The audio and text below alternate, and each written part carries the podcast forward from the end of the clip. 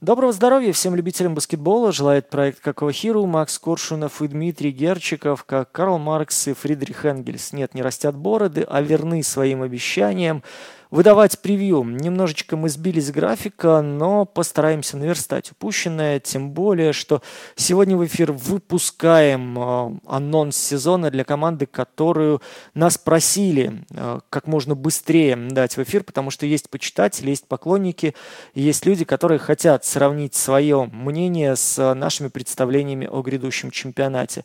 Но ну, а поскольку желание слушателей для нас законно, вот она, Юта Джаз, вашему вниманию. Друзья, добро пожаловать в Мадмонский штат. Юта Джаз, наверное, одна из самых интересных команд прошлого сезона, ну, лично по моему скромному мнению, потому что смотреть эту команду было одно удовольствие лично для меня.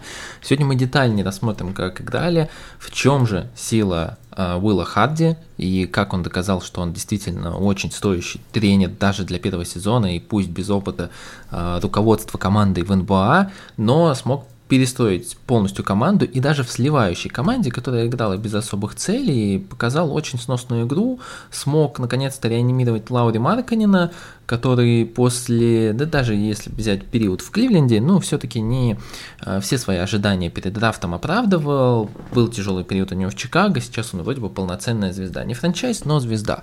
Плюс к тому же здесь есть очень интересный офис. Мы все, конечно, говорим о Дэнни Эйнджи, и то, что в целом он влияет на офис, уже очень серьезно показал даже первый сезон. И, конечно же, я говорю в первую очередь про обмен Руди Габера на Уокера Кеслера и горсть, огромную горсть пиков. Но давайте обо всем по порядку и начнем, наверное, с наших воспоминаний о том, как сложился предыдущий сезон.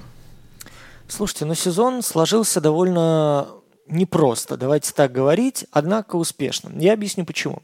Не просто потому, что планка ожиданий изначально перед Ютой э, стояла э, довольно своеобразная. Мы с вами помним, что накануне при Куне Снайдере команда шла очень и очень успешно. И мы с вами помним, что стабильно при Снайдере на протяжении шести сезонов коллектив выходил в плей-офф.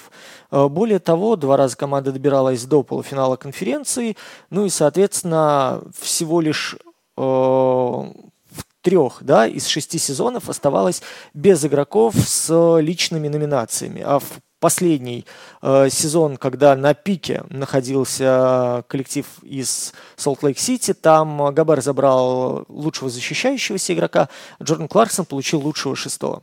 Сейчас у нас произошли просто глобальные тектонические изменения. Ушел главный тренер, который выстраивал всю игровую систему. Соответственно, был большой вопрос, насколько глубоко рухнет команда, которая начинает строить с нуля. Потому что нет э, ключевого заднего, нет ключевого э, игрока под кольцом, вокруг которых, в принципе, строилась вся структура взаимодействия. Э, а, разошлись или отпали э, некоторые ролевые исполнители, которые подтягивали в нужную минуту за счет опыта, за счет профильных скиллов и за счет знания именно той узкой области, в которой они использовались. Э, разошлись эти люди, и, соответственно, надо было кроить заново и э, систему ротации. Для Харди, который получил взамен э, россыпь э, пиков, россыпь, россыпь непонятных людей, где-то сбитых летчиков, где-то ребят с нереализованными амбициями, а где-то вообще непонятно кого, э, как котировался изначально, изначально Окер Кеслер, это был вызов. И, в принципе, в такой ситуации логично, да, вот как мы с вами рассуждали год назад. У Харди есть два пути. Либо упаковывать своих ведущих исполнителей как можно дальше, их пропушивая, потом обменивать в трейд-дедлайн для того, чтобы набирать еще больше активов. Знаете, как мужик, который заходит в аптеку и говорит, дайте мне таблеток от жадности, только побольше, побольше. Вот здесь примерно та же самая ситуация. Либо же пытаться сохранить одного-двух плюс-минус меняемых людей и от них пытаться, пытаясь отталкиваться, строить какую-то новую систему, пытаться как-то балансировать и подстраиваться под нужды своих исполнителей, под возможности своих исполнителей, э, подкручивать свою тактику. Что мы получили на выходе? На выходе мы получили команду, которая мало того, что не залажала, команда, которая долгое время, особенно во второй половине сезона, заигрывала с плей и показывала, что в принципе на некоторых отрезочках она стабильно выглядит участником плей-ина и далеко не последним. Мы получили команду, которая не развалилась, а с первого сезона начала Э, выглядеть боеспособно. Мы получили прогресс целого ряда исполнителей, и это подтвердил э, МИП Лаури Маркин, да, Most Improved Player. Мы получили э, трансформацию нескольких игроков, которых, в принципе, не ставили во внимание аналитики, у которых не было особо шансов там попасть на радары. И здесь, понятное дело, мы говорим о Уокере Кеслере. И мы получили команду, которая в целом выглядит весьма симпатично и перспективно, ну вот уже в формате здесь и сейчас. То есть за год люди, добыв 37 побед, эм, смогли нам показать, что у этой команды, у которой не было каркаса, не было основы и не было, ну, знаете, даже мысли, да, изначально, то есть ее собирали фактически с нуля, подлатывая, подстраивая там звенья буквально, связочки каждая друг под друга, подстраивая игроков запаса, мы получили коллектив, который в, на Западе был пятым в плане результативности по набранным очкам, то есть они в среднем набирали по 117 очков, но в ряде моментов была жопа защиты, потому что они получали по 118 в среднем за вечер, это четвертая по отвратности оборона, и это команда, которая, как мы видели с вами, не очень уверенно играла на выезде.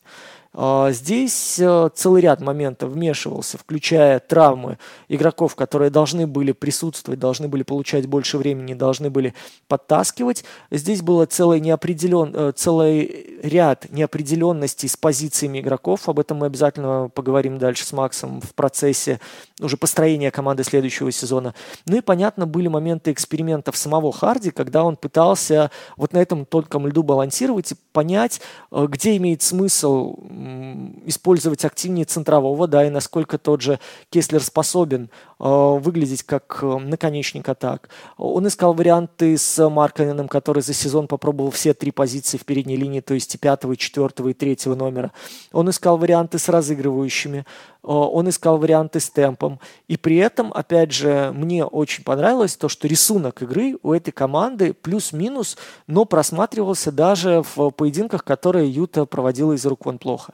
Для коллектива, который попал в турбулентность глобальную, потеряв э, core, of, core players да, на протяжении последних полудесятка лет, это настолько плавный переход, что просто хочется Харди аплодировать. Учитывая то, что для Харди – самого. Давайте вспомним, это первый сезон в качестве главного тренера. То есть при всем э, внимании да, к его работе в Сан-Антонио, при всем внимании к его работе с Сами Удокой, это первый опыт и его воплощение идей в коллектив, где, ну, по сути, не на кого было опереться, потому что вы сами видели, он перебирал Тех людей, которые были у него в распоряжении, и Секстона, и Кларксона, и Кеслера, и Марканина, как э, те точки э, опорные, на которых можно строить какую-то основу, какой-то каркас команды для того, чтобы она имела какой-то потенциал дальше.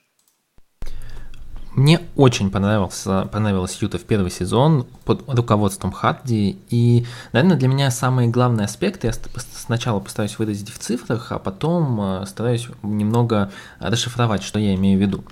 Я периодически заглядываю в одну статистику, которая, мне кажется, очень недооценена. Это среднее владение игроков, э, среднее время владения игроков за каждое владение у команд. А, открываю вкладку там от, от 0 до 2 секунд и смотрю, какие команды больше всего а, как раз исповедуют короткие владения игроков. Как правило, это как раз э, команды, которые играют в, комби- в комбинационный интересный баскетбол. Ну вот в прошлом сезоне Golden State были выше всех, у них 61% владения игроков как раз были меньше 2 секунд. А, также еще у них в пятерке э, Денвер, Феникс, Сакраменто, то есть все очень интересные команды. Сан-Антонио Спёрс, которые традиционно играют в командный баскетбол. И сразу за ними идет Юта Джаз. Сразу за ними. Юта Джаз я не знаю, как Харди добился такого баланса, потому что Дима вот говорил о том, то, что в, в целом, если посмотреть на количество игроков, которые были использованы э, Ютой Джаз в этом сезоне, там получится, мне кажется, я не знаю, ну гораздо больше 20 человек. Огромное количество игроков играло по ходу роста, были большие обмены. Я говорю, конечно же, и про обмен э, Вандербилта по ходу сезона. Пришлось заново перестраивать, кого-то выкидывать из дотации, кого-то заново использовать, кого-то внедрять. И даже несмотря на такие развалы, у Харди получалось сохранить баланс. Необходимый баланс, чтобы команда играла интересно, комбинационно, играла от своих сильных сторон. То есть, если мы будем вглядываться более детально в статистику, как они играли, они очень далеко отошли от той Юта, которую мы знали за последние 10 лет. То, о чем, опять же, Дима говорил, когда под руководством Куина Снайдера они катали вечные пик н Нельзя сказать, что Юта полностью от этого избавляется, но сейчас Юта по частоте владений в лидерах лишь по нескольким очень непопулярным типам. Это хендов, это офскрин, это каты, э, да и в целом-то и все как раз команды, которые исповедуют игру от таких типов владения, они, как правило, должны очень хорошую иметь химию на площадке. Учитывая, что у Юты состав менялся очень быстро, добиться это кроме как я не знаю, каких-то какой-то особой тренерской магии от Хадди было просто невозможно. Поэтому Уилла Хадди я очень тесно связываю и с будущим Юты, и с тем, что ну, без него Юту сейчас уже нельзя будет представить и построить, потому что ну, действительно такой импакт именно тактический в первый же сезон э, руководства, ну, я давно, наверное, не помню, наверное, только можно как раз вот Удоку вспомнить во второй половине сезона. В первой половине сезона Удока был плох. А, когда руководил Бостон Селтикс. Вот. А, что касается еще прошлого сезона, я буду потихоньку переходить к офису и по Харди еще поговорим чуть попозже. А, что касается предыдущего сезона, естественно, можно поаплодировать еще раз, в сотый раз тому, как Эйнш надурил Миннесоту. Миннесота, которая, по сути, и выбрала Уокера Кеслера, как раз необходимого игрока башню, который им был нужен по Таунса, причем он был нужен, как я считаю, не на 30 минут, а на минут 20, и Кеслер мог играть в первом сезоне уже, помогая Таунсу страховать в краске. Но сами видите, как все сложилось. А, Эйндж провел гениальный обмен, получил кучу активов на будущее, получил нужного игрока, которого уже можно вставить в систему. Но важно опять посмотреть, вот как Кеслер котировался до драфта и каким он пришел в лигу. Это очень важно, потому что на самом-то деле про Кеслера говорили массу очень, ну, очень масса минусов, которые говорили, что он перенесет их на уровень НБА.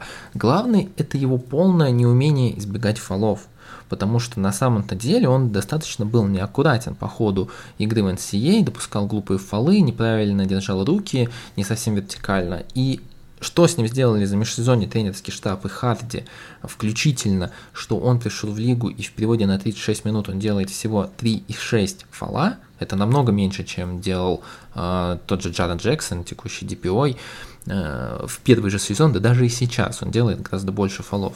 Это в целом достаточно топовый уровень. Блоков в переводе на 36 минут Кеслера намного больше. Он действительно умный игрок. Но меня поразило даже немного другое. Не то, как Кеслер адаптировался в защите, это, наверное, можно было отчасти предсказать. Все-таки Кеслер всегда был защитно ориентированным игроком. Мне понравилось, пусть это очень маленький аспект его игры, но как он взаимодействует с другими игроками. Как он играет тот же самый хендов, про который я говорил, как он ставит заслоны, как он взаимодействует с гардами, когда находится на площадке, как иногда он передает мяч. Он старается играть головой в умный баскетбол. Это не поставь заслон и развернись. И это, наверное, для меня был самым таким большим моментом, как Юта старается работать над игроками. Здесь есть и неудачные примеры, я честно скажу, потому что я не фанат Тайлона Хортона Такера, как бы про него не говорили, но мне не нравится его игра, и что пытаются с ним сделать э, и продать его как супер универсального игрока, я этого не вижу. Его можно было бы поменьше использовать. Но Юта всерьез взялась за каждый актив, который имеет. Вот недавно была статья на Атлетике от Колина Секстона, интервью, ну не от него, а Колин Секстон давал интервью журналистам Атлетика, э, где он рассказывал о том, как с ним работают, как он надеется на этот сезон, и в целом кажется, что это действительно концепт Юта на следующие пару лет. Очень интересно, как будет костяк команды взращиваться с помощью Дэнни Энджа и Харди, если он действительно а, будет использовать подход такой ко всем игрокам. Э, единственное про офис, что я еще хотел бы сказать, что некоторые вещи мне из тех, которые уже не понравились, это, наверное, обмен, который совершил Дэнни Эйндж э, с Джаредом Вандербилтом. Я, честно говоря, его до конца и не понял, потому что по факту Юта не особо много что и получила в этом обмене, а отдала достаточно важных игроков. И Александр Уокер, и Майк Конли, который плюсом может быть, им и не нужен в долгосрочной перспективе, но мог быть таким хорошим, позитивным ветераном. Его я, честно, не понял, для чего он был сделан, но, возможно, Дэнни Эйнч уже преследует какие-то свои личные цели, и, может быть, верит Дэмиана Джонса, тяжело в это поверить, конечно, но, может быть, у него есть какие-то на это цели. А, Дим, как тебе работа Дэнни Эйнджа в первый сезон, абстрагируясь от постарайся абстрагироваться не только, а, точнее говорить не только а, про обмен на Руди Габера, который был гениальным с точки зрения Юты, а про и другую работу. Слушайте, мне в принципе нравится то, к чему Юта идет. Вот смотрите, сравнивать ту команду, которую он получал на руки, да, и от которой отталкивался, и то, которую мы сейчас видим. А, это команда, которая была без особых активов. Команда, которая там постоянно заморачивалась вопросом налога на роскошь. Команда, которая определенно уперлась в свой стратегический потолок. Команда, в которой была нарушена командная химия. Команда, в которой, очевидно, лидеры устали друг от друга, но из-за того, что зависели друг от друга максимально сильно в этой системе, ну, они, знаете, как сиамские близнецы, скованные одной цепью были. А сейчас на выходе мы имеем молодую команду с универсальными лидерами сразу на нескольких позициях. Команда, которая обладала хорошим выбором на драфте. Команда, кстати, исторически давайте вспомним, Юта никогда не выбирала первой на драфте. Вообще никогда. А, учитывая то, что этот малый рынок э, никому не видится перспективным, вспомните рассказы Андрея Кириленко, да, учитывая то, что эта команда жила, ну вот она выгорала вся, да, от и до, то есть помним мы и Мэлоуна, и Стоктона, помним мы эпоху Дорана Уильямса, а, собственно, вот то, что можно было выжечь из коллектива от и до, здесь выжигалось, потому что если ты попадал сюда в плен, ты понимал, что, ну, для этого региона ты божество. В другой команде твоя роль будет, возможно, ограничена, и ты уже до звезд не дотянешься, но здесь тебя будут превозносить, потому что э, игроки выше среднего здесь уже расцениваются как действительно ну, универсальные, да, такие золотые баскетболисты. Сейчас команда максимально э, flexible, да, подвижна, гибка в платежной ведомости. Если мы посмотрим, сейчас никто больше 18 миллионов в этот год у них не заработает. У них э, Марканен плюс еще кто-то из топов, короче, они вдвоем еле-еле, по-моему, сейчас выбивают там в, двадцатку заходят еле-еле. Э, команда, которая вполне себе может развиваться, команда, у которой есть определенный потенциал, команда, которая может, опять же, заигрывать на рынке с теми активами, которые у нее есть для того, чтобы стать еще лучше, команда, у которой интересный тренер с незамыленным взглядом, который, ну, как мы видели, треть ростера минимум сделал лучше. Вот ты заговорил о Уокере Кеслере, смотрите, вторая половина сезона, он четко себя проявляет как шикарный раз... Э, игрок разрушения.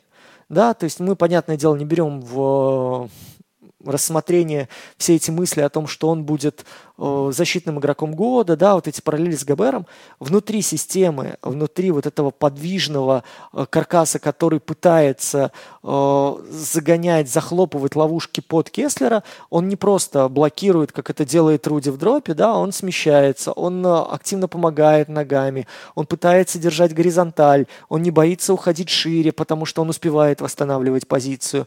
Э, насколько я понимаю, они улучшают коммуникацию из того, что, опять же, доводилось читать, что в плане защитного разговора они сейчас очень здорово доверяют друг другу.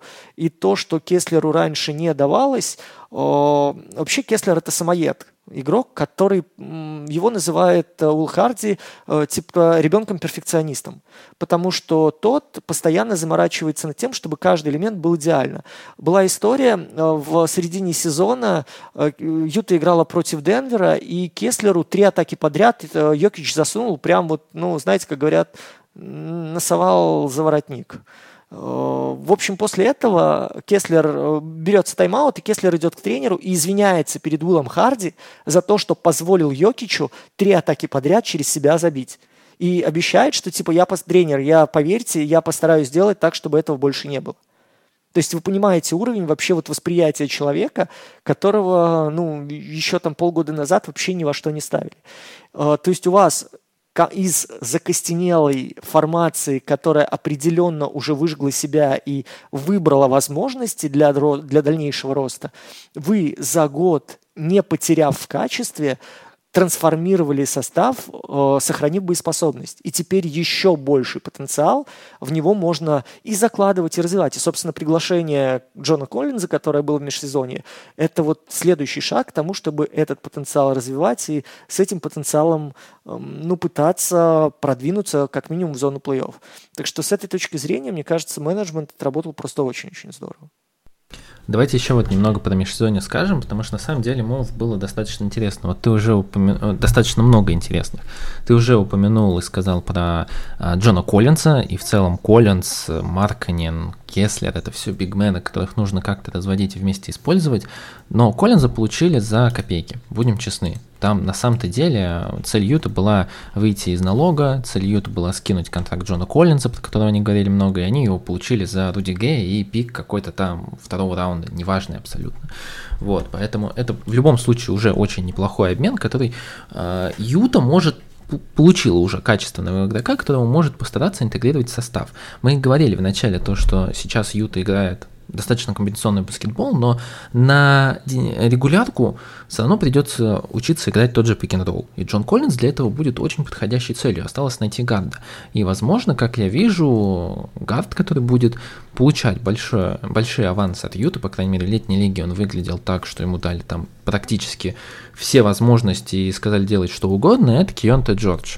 А, Дима не любит говорить про новичков, я здесь скажу пару слов. Кионте Джордж, игрок Бейлора, который будет, скорее всего, идти по пути первого сезона и Джеллина Грина, и Энтони Эдвардса, когда им позволяют делать все, они набивают очень много шишек, они делают очень много неправильных и глупых решений, у них большие проблемы с выбором броска, но через это они должны интегрироваться, а дальше уже посмотрим, как получится. Видим, что Эдвардс со своей работоспособностью, своей ментальностью адаптируется к лиге и становится франчайзом команды. Джейлен Грин остается пока что Джейленом Грином. А, посмотрим, по какому пути пойдет Кионта Джордж, потому что говорят, ну, по крайней мере, скауты, здесь я буду транслировать их мнение и аналитики, то, что Кионта Джордж а, входит в топ-5 по таланту этого драфта, а как им воспользуются, как Юта с ним будет работать, посмотрим. Я думаю, что Юта это как раз та команда, как Дима сказал, которая не получала первого пика, но всегда умела работать с тем, что они получают на драфте. Поэтому они будут основательно вкладываться в этот актив. Есть еще Тейлор Хендрикс, э, интересный очень новичок из Центральной Флориды, который почему-то по баскет-рефу идет как защитник. Это не так, если что, он бигмен, в, в тяжелый форвард центровой, хотя, учитывая, насколько высокий ростер будет у Юта Джаз, возможно, он поиграет на позиции второго. Нетипичный бигмен, undersize, э, но достаточно хорошо бросает, достаточно хорошо двигается и любит достаточно упорно и настырно защищаться. В том плане, то, что он не бросает, он не пассивный защитник, он любит и меняться, любит играть дроп, но ему даже на уровне NCAA не всегда хватало росточка, не всегда хватало э, габаритов, поэтому, возможно, он больше как четверка, как раз и не будет претендовать на позицию Кеслера, а не будет с ним конкурировать. Хотя Small с ним бы получился очень-очень-очень даже интересный. Взяли они еще в конце первого раунда Брайса Сенсаба, очень странного игрока, с, достаточно габаритного, э, он небольшого роста, но играет форварда. И там прям вот стиль Кармела Энтони во всей его красе, он неэффективный скоро, но очень-очень-очень-очень любил взять, потолкаться в посте, бросить там через руки, и причем на уровне NCAA делать с хорошим процентом большие сомнения, что сможет перенести этот уровень игры на уровень НБА, но посмотрим. Я думаю, ему точно запретят, точно уже запретят играть в таком стиле баскетбола э, в Юте, которая вот так вот комбинационно собрана. Э, Амир Юцевен, вы все видели, что в моменты, когда им позволяли играть в Майами, у него были хорошие, ну, достаточно отрезки, но при этом он все-таки не очень подходит под концепцию Майами Хит, не очень подходит под их защиту, не очень подходит под их нападение, ему часто нужен мяч, игра в посте. Вот здесь было бы интересно посмотреть на то, как его будут использовать интегрировать в состав. А, хотел бы я еще, наверное, сказать про Симона Фонтеки, но, к сожалению, я про него ничего не скажу, потому что видел его только в Юте, возможно, Дима от себя добавит что-то по его игре и то, как он может помочь Юте.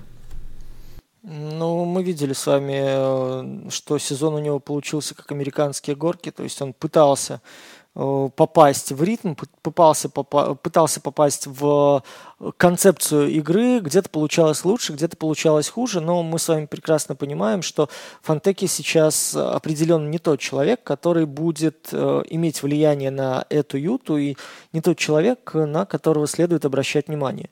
Здесь буквально давай я два момента, наверное, отмечу, может где-то уже забегаю вперед, но раз ты уже э, про Джорджа заговорил, давайте вернемся к позиции первого номера. Сейчас это самая большая проблема, самая большая загадка и самая большая возможность Юты Джаз. По сути, у вас есть пять человек, которые могут заполнить эту вакансию.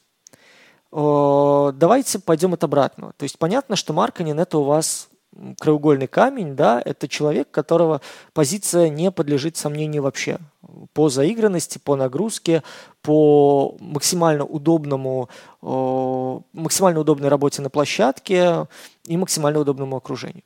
Понятно, что Кеслер не подлежит сомнению, потому что это ваш корнерстоун для защиты, это фактически человек, который помогает вам сформировать хорошую, мощную такую связку, я бы даже сказал, знаете, по-белорусски так, идеологически правильную связку под кольцом.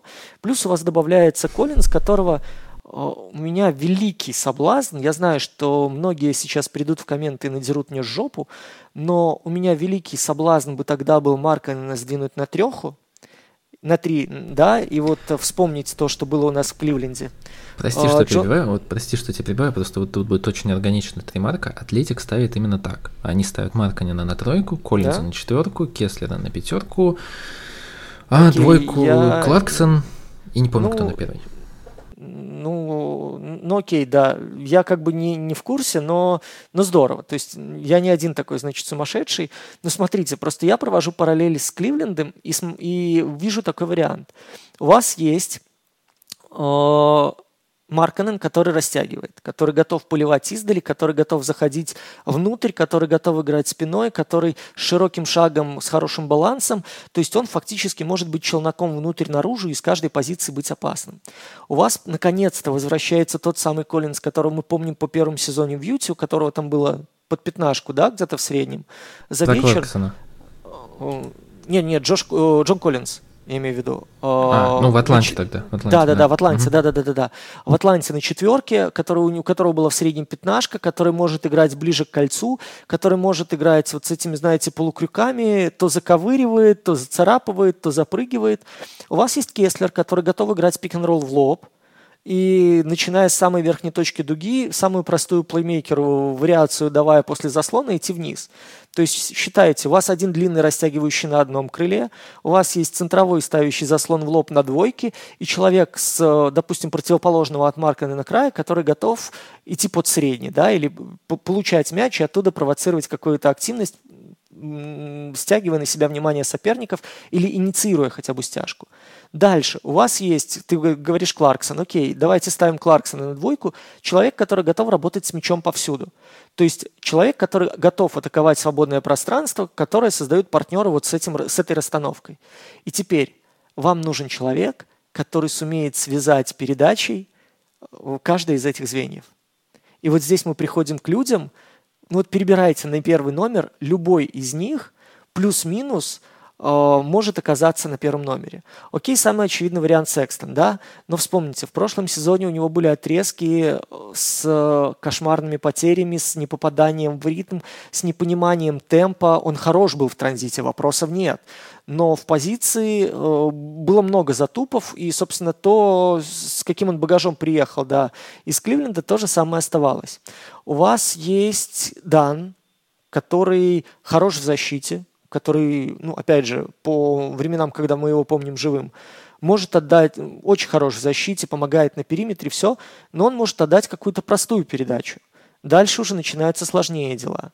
У вас есть э, вот этот новобранец Джордж, который вроде как, ну, по всем отзывам, здесь уже Макс меня проконсультирует, да, насколько там все это упаковано здорово и приятно, и его там прям холили или лелеяли, что он может прям быть связующим звеном. Но опять же, это игрок первогодок. А, я не знаю, насколько реально вытащить, вот опять же в такой команде, которая постоянно растет и думает, э, человеку первогодке такую роль. У вас есть Хортон Такер, который до сих пор не может понять, ему удобнее играть от броска или от чего-то другого, который, опять же, за счет своих габаритов грамотно атакует защиту и видит, очень четко видит любой мисс-матч, где можно использовать габариты, там он имеет преимущество. Но такой ли первый номер нужен сейчас Юте? И кого-то из малых я еще забыл. Ну, давайте, окей, не суть важно. Да, значит, ну не настолько принципиальная эта ситуация, чтобы я сейчас кого-то еще выпал. Э, в этой ситуации. Ну, Кларксона, да, кто-то скажет, давай его засунем, посмотри, что он там сейчас сделал там с Филиппинами. Ну, Кларксон это человек, работающий на мяче. И в качестве там чистого разыгрывающего или в качестве соединителя звена мне он видится менее продуктивным, нежели человеком, атакующим пространство. Но суть в том, что на позицию первого номера у Юты вроде бы колоссальный выбор. С другой стороны, на позиции первого номера у Юты нет человека, который соответствует тому, что есть сейчас в ресурсах. И вот это для меня главная загадка, главная интрига и главная уязвимость Юта Джаз перед сезоном 23-24. Ну, тут да, тут на самом деле и не поспоришь, у Юта есть с этим проблемы, которые пока что... Я... Это проблема, но я не думаю, что Юта будет ее решать именно в этом сезоне. То есть они, опять же, могут перебирать игроков, но концептуально у Юта нет в этом сезоне задачи э, начать чего-то добиваться и выигрывать. Поэтому я думаю, я жду от Энджи очень продуктивного сезона. А, он на самом деле ты в межсезонье еще и продлил, мы много говорим сегодня про Кларксона, ну, отчасти упоминаем его, он его продлил на хорошие деньги. И на самом деле интересный момент. Юта настолько молодая команда, если мы говорим именно по опыту игры в лиге, то самый опытный игрок у Юты сейчас это Келли Алиник, под которого мы тоже забываем. У них на самом деле, если мы посмотрим э, заднюю линию, э, переднюю линию, э, то там Кеслер, там Ют там Марканин, там Алиник, там э, Джон Коллинз, там Тейлор Хендрикс, там полно людей, которых нужно как-то наигрывать. Не, поэтому идея э, Димы с переводом и использованием кого-то на тройке, включая, я, наверное, думаю, что это будет Марканин и Хендрикс как раз играть на тройках, она мне достаточно нравится, потому что, ну, это не совсем история будет Кливленда, я думаю, это будет более комбинационный баскетбол, но в целом она имеет право на жизнь. Именно вот в таком составе, где очень много универсальных бигменов, она действительно имеет право на жизнь. Так вот, а, я думаю, что Эндж в этом сезоне все равно будет агрессивен, как всегда на рынке. Он будет постараться продавать и Алиника, и Кларксона, чтобы упаковать их комфортно и обменять в дедлайн. Единственное, что вот мне было интересно, ты вот сказал одну фразу, то, что понятное дело, что Марканин это а, основной камень, это фундамент команды. Я, переходя как раз к Марканину, как главной звезде команды, хотел вот поговорить насчет одной темы. Мне очень нравится Лаури, мне всегда было больно от того, что его критиковали в Чикаго, и я помню, что а, в Чикаго, которая два сезона подряд была самой травматичной командой, я, честно говоря, уже забыл имя и фамилию тренера, который болен, болен, болен, конечно, а, тренера, который а, руководил тогда Чикаго Буллс. А, Чикаго все были ужасно травматичны, Фина тоже записали уже в травматы, хотя когда он был здоров, он показывал очень хорошую игру. Когда запихнули его в Кливленд, он был тоже хорош, но на самом-то деле он никогда не был даже вторым бигменом в команде, и его все-таки рассматривали как интересное дополнение, которое как-то нужно использовать. Его как-то и использовали. Интересно, на тройке, да. Но когда его перевели в Юту, я еще в прошлом сезоне говорил в подкасте, когда мы обсуждали МИПа, то то, что на самом деле-то я не удивляюсь тому, что делает Марганин, потому что, ну, наконец-то он попал в ту среду, где ему позволяют играть как он может, как он должен, и позволяют ему быть главной звездой. Мне очень, правда, нравится Лаури. Но ключевой вопрос, я не до конца уверен, то, что Лаури Марканин способен быть именно франчайзом команды даже в Юте Джаз. Вот мне что-то подсказывает то, что не хватает ему чего-то, как угодно называйте, это вот просто я не могу это никак подкрепить цифрами. Не, я даже не про характер говорю, а про то, что, возможно, Дани Эйндж все равно будет постараться искать своего франчайза. И я не думаю, что в этой команде прямо сейчас э, находится много неприкасаемых баскетболистов. Лаури, конечно, сейчас неприкасаем, и ни при каком случае его не будут никуда обменивать и двигать, но все-таки я не думаю, что конечный франчайз Лаури Марканин уже выбран как конечный франчайз для Utah Jazz на следующие N лет. Нет, нет, конечно. Слушай, я думаю, что здесь, если есть возможность усилиться, этой возможностью попробует воспользоваться Юта. Наверное, в этом и прелесть. Но давайте не забывать, что, собственно, они сейчас идут э, по тому пути, который хотелось бы пройти очень многим командам. У них сейчас есть возможность и что-то придумывать в плане работы на трансферном рынке, потому что у них, насколько я понимаю, не забита платежка, у них есть вполне себе э, рабочие варианты, да, и с этими вариантами можно жить и дальше. А, у них есть хорошая возможность, вот у них сейчас 136, да, то есть они упираются в потолок зарплат, а, у них э, дальше, если посмотреть, э, только в минус уходит, да, то есть оно падает, э, финансовая нагрузка. У них сейчас есть понимание того, что, по крайней мере, четверых игроков из пяти стартовых они собрали, плюс Алинок, который великолепно смотрится и всегда готов играть на подхвате. Плюс есть Акбаджи, да, который тоже в прошлом сезоне они как оценивали его качество. Интересно, что там с молодыми будет. У них сейчас любой игрок, который который идет в рост, это считай, что плюс к репутации как продукту новой юты. И то, что происходит, вот э, смотрите, мы о целом ряде игроков сейчас уже говорим. Э, тот же Марканен, да, насколько он изменился по сравнению с Чикагой, насколько стал более универсальным. Тот же Секстон, мы сейчас смотрим, что, опять же, ему доверились, ему дали возможность опять же, многие моменты связаны еще с травмами. Ему доверились, ему дали возможность искать вот ту нишу, в которой он себя наиболее комфортно чувствует. Он все-таки первый номер или второй. Он дольше будет работать от движения мяча или от движения себя как человека. Он дольше, он э, продуктивнее будет атакуя пространство, либо же организуя. У него, в принципе, даже по показателям, по статистическим, потому насколько он э, чувствует ритм, насколько он, он его меняет, это вполне себе себе игрок, годный под использование 1-2. А, мы с вами видим, что Дальше. Э, развитие, понятное дело, Уокера Кеслера – это вообще отдельная строчка. Если сейчас по той же логике вспыхнет Коллинз, как он был в Атланте, если сейчас по той же логике вот эти вот э, хотя бы один из молодых игроков, которых они там поднабрали, что-то покажет, плюс продолжит дальше движение, ну, я не знаю, тут любого берите, да, то есть от Хортон Такера, который не будет выглядеть э, полным дном, и Алины, который будет оставаться максимально стабильной, уверенной, ветеранской опцией, мы с вами можем сказать, что эта команда сейчас действительно будет представлять собой юту здорового человека. То есть структуру, в которой каждый приходящий либо приходит с умом и встраивается, либо поднимается и выбирается вот, да, из молодых игроков тренерским штабом под конкретное видение. И это на фоне того, что было с Ютой последних лет, это огромный-огромный прорыв. Потому что Юта при Куне Снайдере это была системно предсказуемая команда. И вы понимаете, что в слове «системно» есть свой плюс, потому что когда игроки знают четко свои роли, исполняют их и вливаются конкретно в свои позиции, то есть вы помните, мы говорили, да, что у Джаз два равных состава. И люди, которые выходят заменять стартовых игроков, они плюс-минус выполняют тот же функционал. Они четко знают свою позицию, свой объем работы и то, что надо делать э, в конкретной ситуации. Э, с другой стороны, это, опять же, уязвимость, потому что то же самое знает соперник. И постепенно вырабатываются механизмы, которые отрезают маленького игрока, условного там Донована Митчелла от Руди Габера, э, которые вынуждают флангового игрока э, исполнять роль не бьющего, а связующего, и тогда единственным оказывается вменяемым чуваком Джо Инглс, ну и так далее.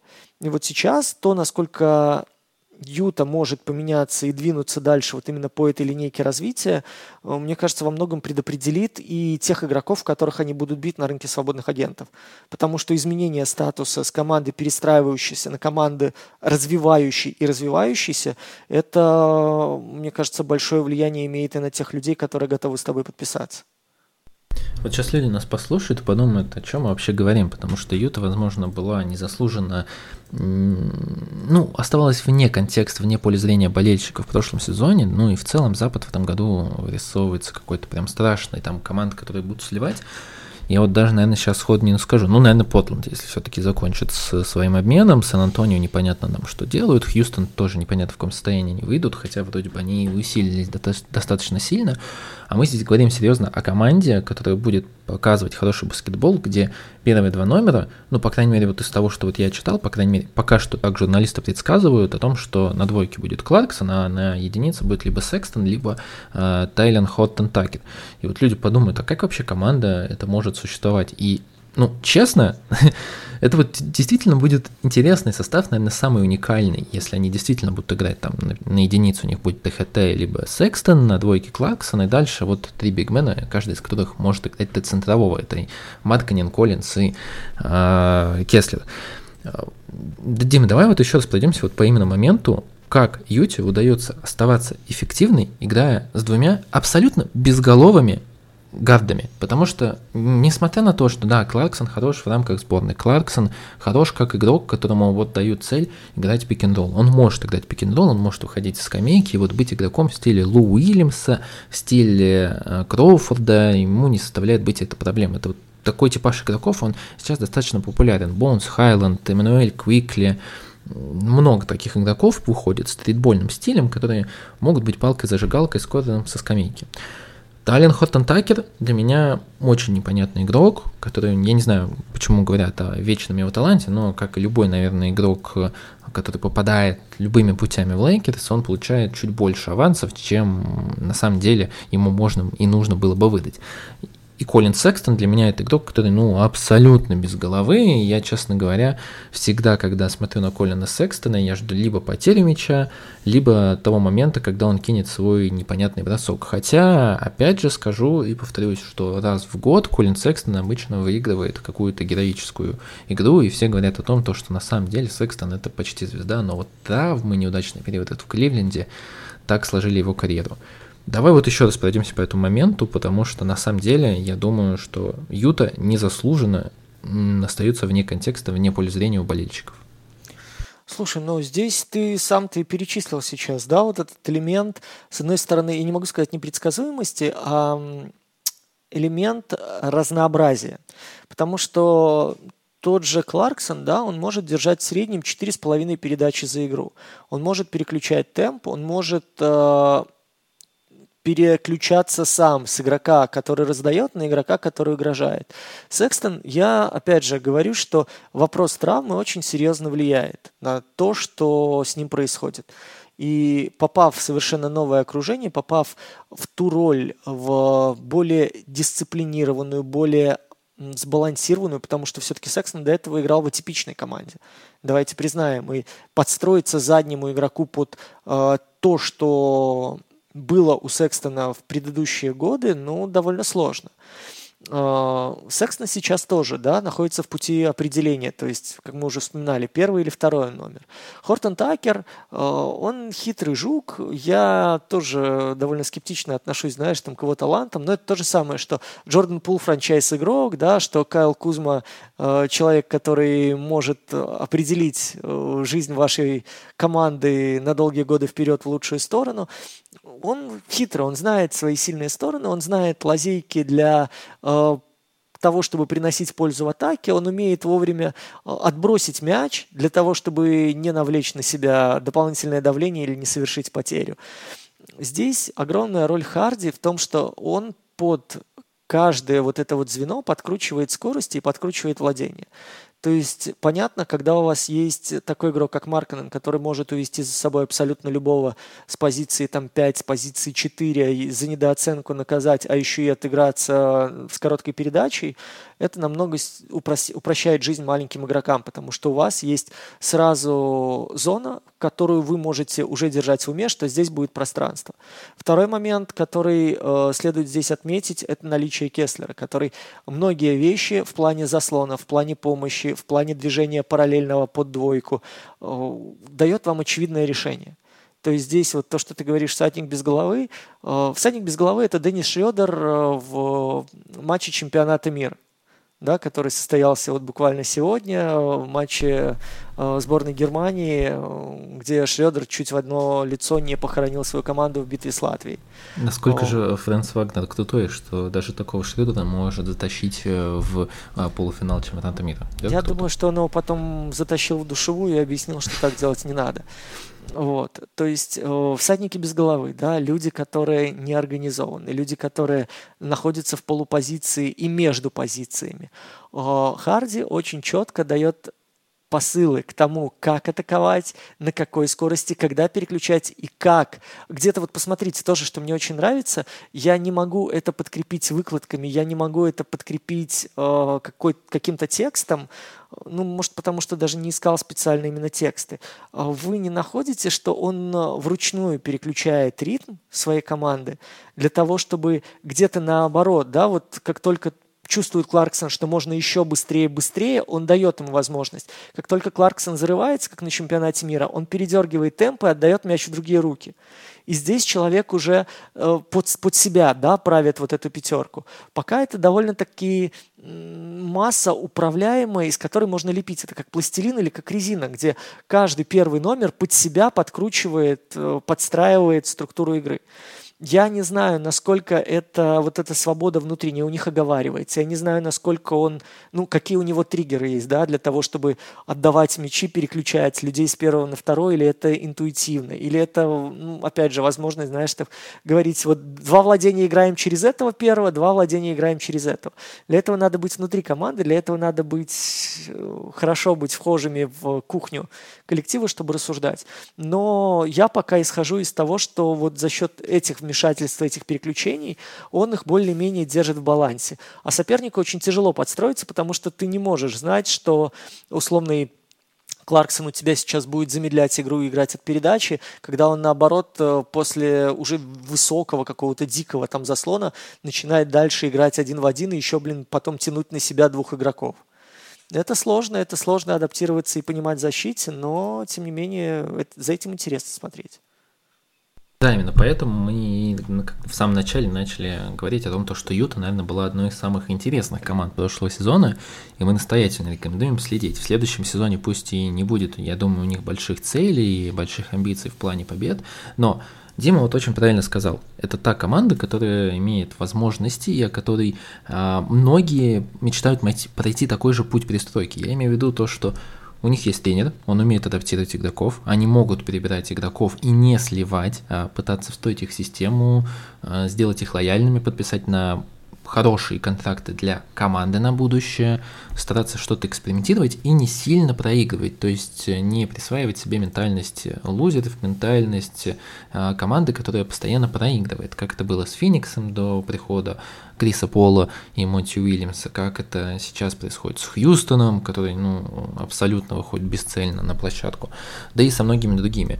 И в целом еще мы уже говорили отчасти про Дани Эйнджи, но Дани Эйндж тоже очень большое преимущество для Юта Джаз, само собой разумеющееся. Мы уже говорили и про обмен Габера, и про обмен Митчелла мы не говорили, но тоже стоит сказать то, что они получили так и Марканина, и Акбаджи, и Секстона, и пики, которые тоже будут использовать. В целом там Юта Джаз не на самом деле не настолько далеко от Сэма Прести уже по пикам.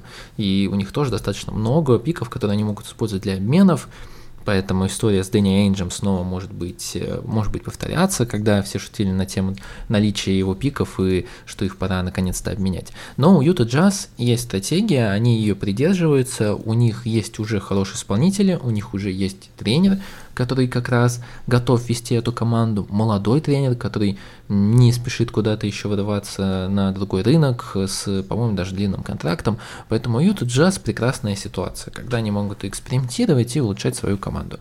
Это на самом деле очень редкая ситуация, поэтому за этой Юта Джаз будет очень интересно наблюдать в следующем сезоне.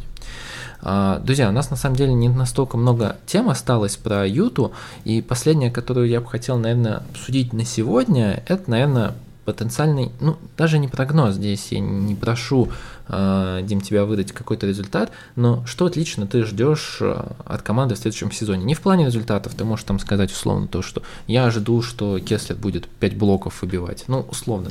То есть ты понимаешь, я больше не про результат, а что то ожидаешь, в каком направлении именно пойдут игроки, в каком направлении пойдет команда. От себя я здесь добавлю лишь пару слов, то, что я лично ожидаю действительно, что команда будет стараться продать перед дедлайном большого количества своих ну, скажем так, опытных игроков, как Кларксона, как даже, да, даже того же Криса Дана, Колина Секстона, их можно будет обменивать. Я ожидаю большую ставку на Кионта Джорджа. Мне кажется, это тот гард, который... Он сразу не ждите от него, что это прям классический разыгрывающий. Это больше Брэдли Билл в положительном значении Брэдли Билла, если так можно выразиться. Это именно комбо гард, который способен брать на себя и ту, и ту роль попеременно, но все-таки он больше э, не плеймейкер, чем игрок, который будет именно генерировать вам нападение. Я очень заинтригован, как Харди будет стараться уместить на площадке Коллинза, Марканина и Кеслера. Что-то мне подсказывает, что он это сможет сделать лучше, чем Бикерстав пытался интегрировать Марканина, хотя Марканин был достаточно хорош в системе Кливленда, но я все-таки жду, что Харди сделает это как минимум не хуже. И мне очень интересно будет посмотреть на Тейлора Хендрикса, вот этого андерсайз бигмена, которого тоже нужно куда-то внедрять, который вроде бы играл иногда даже и центрового по университету, но при этом он больше бигмен, и даже, наверное, в этой юте будет играть на тройке.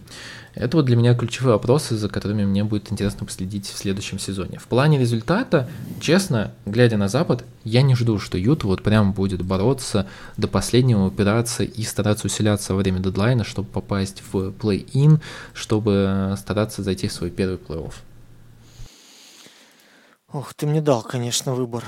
Так, чего я хочу ждать и видеть? Первое, я хочу понять, что есть в запасе у Криса Дана. И насколько вот этот игрок, который вроде бы э, всякий раз должен не добираться даже до итоговых 15, имеет еще порох в пороховницах для того, чтобы в лиге зацепиться и для того, чтобы показать нам, что в качестве плеймейкера он имеет сказать, имеет показать и есть ли у него еще тот ресурс, о котором все мечтают, говорят или, по крайней мере, оставляют вот этот зазорчик его возможности. Второе. Я хочу увидеть, не хочу увидеть синдром второго сезона у Уокера Кеслера. Сейчас для него очень большой вызов. Вспомните, его же выбрали даже, да, он зашел в тройку дебютантов года. И по этому поводу у них был очень жесткий разговор с Уиллом Харди э, по окончании сезона, когда Харди ему сказал, что, чувак, сейчас для тебя будет самый тяжелый отрезок, потому что от тебя многого ждут, и я с тебя теперь буду спрашивать. Теперь твоя задача, ну не то, что не облажаться, а взяться за голову и понимать, что прошлый сезон и следующий – это два разных мира. Вот первый, ты считай, ты прошел первую проверку, да, перешел на следующий уровень. Сейчас для тебя определение как для игрока. Мне интересно, насколько вот этот э, самосовершенствующийся организм Э, может прибавить. Говорят, что Харди был впечатлен его рабочей этикой и в лагере национальной команды, и ходят слухи, что он ему собирается на коротких отрезках давать даже бросать трехи сейчас. Я хочу на это посмотреть. Если это сработает, если и это еще пойдет в плюс команде, вполне возможно, мы увидим историю с тем, как э, условно говоря, Миннесота отдала бусики в обмен на золотой слиток, а потом в итоге выяснилось, что это бусики там из какого-то э, металла из другой галактики, и в итоге они еще и продешевили в обмене. Я хочу увидеть, э, что произойдет с Колином Секстоном, если он не травмируется и проведет хотя бы 8 десятых матчей сезона – мне любопытно в итоге понять вместе с Уиллом Харди, какую сторону он выберет. То есть выберет он развитие как плеймейкер или выберет как развитие атакующий защитник. Мне хотелось бы видеть первое, потому что я боюсь, что если он перейдет на сторону атакующих защитников, вот это будет то самое безголовое чудо, о котором ты говоришь, который просто потеряет ориентиры командной игры и который может какие-то матчи... Ну вот он будет, знаешь, такой версией Денниса Шредера. Я не знаю, более, наверное, цельный, что ли. Ну, я имею в виду Шредера не в майке сборной Германии, где он действительно команде помогает, а в майке клубной. Я хочу увидеть Джона Коллинза эпохи Джона Коллинза. Не человека, которого год пытались сплавить, даже больше, что я говорю, год, там уже ж под два, больше, наверное, больше, да, да, да. да. А, про год. Юта на протяжении последнего года заходила на Джона Коллинза серьезно. А, чтобы вы понимали, он сам из этого штата, он сам местный как бы чувак, и поэтому опять же, в нем Харди что-то видел изначально. Они за ним предметно охотились и об этом писали в прессе и в Солт-Лейк-Сити, в принципе, в прессе, касающейся NBA-шной. Они в нем видят вот того чувака, который начинал в Атланте за здравие, которого потом зачмырили, которого потом э, фактически каждые полгода до закрытия трансферного окна, по слухам, спихивали чуть ли не за пачку стимарола, а в итоге он все гнил, гнил и гнил, и в итоге его отдали просто за возможность расчистить платежную ведомость. Потому что если он вернется в свой тонус, то Марканин на тройке, Кеслер на пятерке, это будет крутая адаптация истории Кливленда. И мне вот такие вещи всегда и в плане тактики, и в плане неформата очень близки. Ну и, наверное, последнее желание. Я хочу, чтобы Келли Алины как можно дольше жил, вот, жил, был здоров, процветал. Знаете, такая версия Хорфорда, который, э, на самом деле, говорят же, да, что он и очень хороший leader, он очень хороший образец для работы, он очень, э, как идущий навстречу пожеланиям тренера, он проводник идей между тренером и командой и наоборот. В общем, такой персонаж, который должен быть в каждой команде. Я не могу сказать, знаете, как в советские времена говорили, вот дядька в команде. Вот, когда тоже в свое время пытался заниматься спортом, всегда говорили, что должен быть вот такой человек, который повидал на своем веку, дядька, который вот вас научит жизни. А, вот здесь наоборот, это мужик, который продолжает приносить пользу, мужик, который продолжает, э, что в роли шестого, что в роли игрока старта, держать марку и очень полезно отрабатывать, не перетягивает на себя одеяло. Я всегда восторгался такими людьми и всегда радуюсь, когда вижу, что Лига эгоистов по-прежнему держится и склеивается вот такими командными людьми. Так что для меня, наверное, вот это вот будут моменты, которые месяц из месяца я буду давать получать ответы на вот эти вопросы.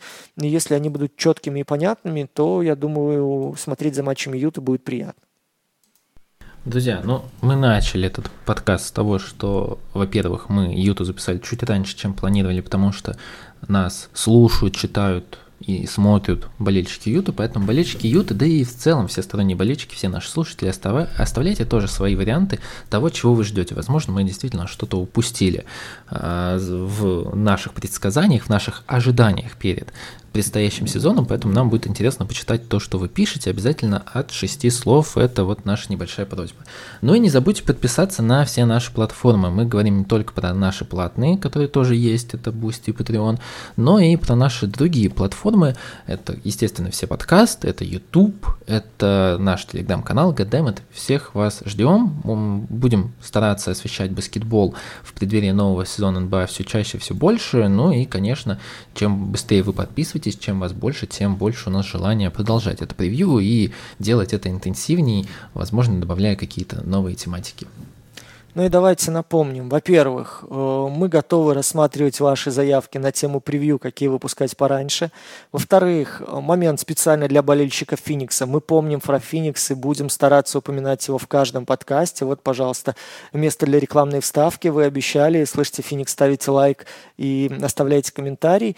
Ну и в целом, друзья, если у вас есть какие-то идеи по формату, возможно, вам тяжело слушать целый час про команды, которые вы в сезоне смотрите максимум пять раз, подсказывайте, мы готовы идти навстречу, мы готовы меняться и как-то преобразовывать свой подкаст для того, чтобы вам было слушать легче. Ну а сегодня я хотел сказать вам огромное спасибо, что выдержали очередной часовой наш гундеж. Э, я надеюсь, что вы живы, здоровы, что ваши близкие рядом, что вы можете их обнять, сказать, что их любите. Если они далеко, пожалуйста, держите за них кулачки, посылайте им лучки тепла, помогайте им, если можете. Помогайте тем людям, которые сейчас в беде, которые находятся вне дома, вне своей страны, которым сейчас очень-очень тяжело. Верьте в то, что все войны скоро закончатся. Верьте в то, что диктаторы, которые развязывают эти безумные войны, понесут наказание в судах и получат свои сроки, верить в то, что мы с вами останемся людьми, несмотря на весь тот ужас, который творится вокруг. Я искренне надеюсь, что в скором времени мы наконец-то сможем обнять друг друга вживую, сможем улыбаться и говорить исключительно о баскетболе, а не о печальных событиях, которые отравляют нашу жизнь. Но сегодня Макс Коршунов, Дмитрий Герчиков целуют вас в нос, оставляют один на один с Ютой Джаз. До следующего.